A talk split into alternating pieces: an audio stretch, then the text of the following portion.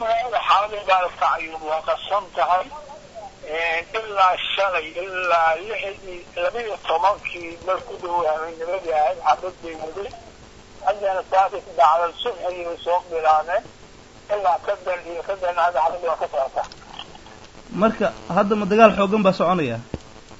Dagaal adag baa socda awal dagaalka xoogaa booboos buu ahaa laakiin hadda ka des ka des bay ka socotaa waa gartay. Dagaalkan marka maxaa xilligan soo celiyey? Waa tii horey heshiis hordhaca loo gaaray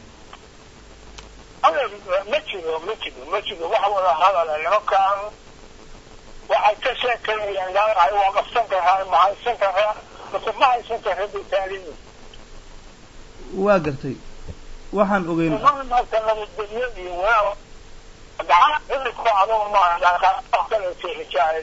waa tahay nabadoon afartan iyo sideedda saac u dambeysay waxaa ogeyn in magaalada meelo ka mid a madaafiic ku soo dhaceen oo garsoor ka mid tahay oo airboort ka mid yahay suuqa xataa dhexdiisa meelaha kaga dhaceen. Marka ma lays odhan karaa dagaalku madaafiicdaas kadib uu salka ku hayaa?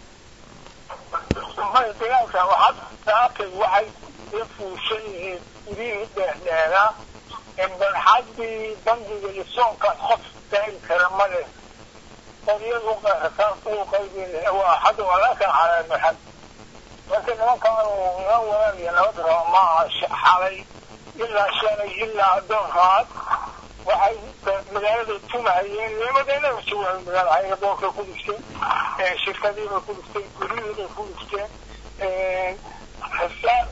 hooladiibay u qaybinayeen magaalada